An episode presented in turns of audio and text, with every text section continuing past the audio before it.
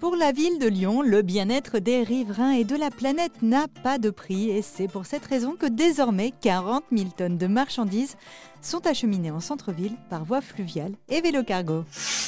Comment économiser le CO2 de 50 camionnettes de livraison en plein centre-ville sans pour autant pénaliser les riverains? Eh bien, la ville de Lyon a trouvé la solution en mandatant la société Urban Logistics Solution, une solution avec un impact sur le dernier kilomètre non négligeable. La société ULS a donc en charge les livraisons de particuliers, de commerces alimentaires et de restaurants à l'aide de vélos cargo à assistance électrique équipés de remorques.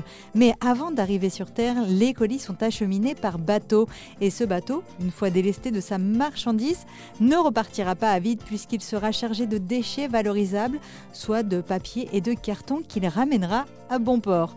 Le but de la ville de Lyon était de trouver des solutions de livraison de colis et de transport à faible émission qui n'encombreraient pas les routes et ne seraient pas bruyants. La navigation entre le Rhône et la Saône était donc le parfait compromis. Le petit plus d'Urban Logistics Solutions, c'est qu'il gère tout de A à Z, soit la manutention, le transport et la livraison. Les navires sont équipés de motorisation thermique aux normes récentes en matière de pollution et utilisent du gaz to GTL, comme carburant. Globalement, c'est du gaz naturel transformé en gaz liquide, mais la société s'engage d'ici 2026 à totalement décarboner sa flotte.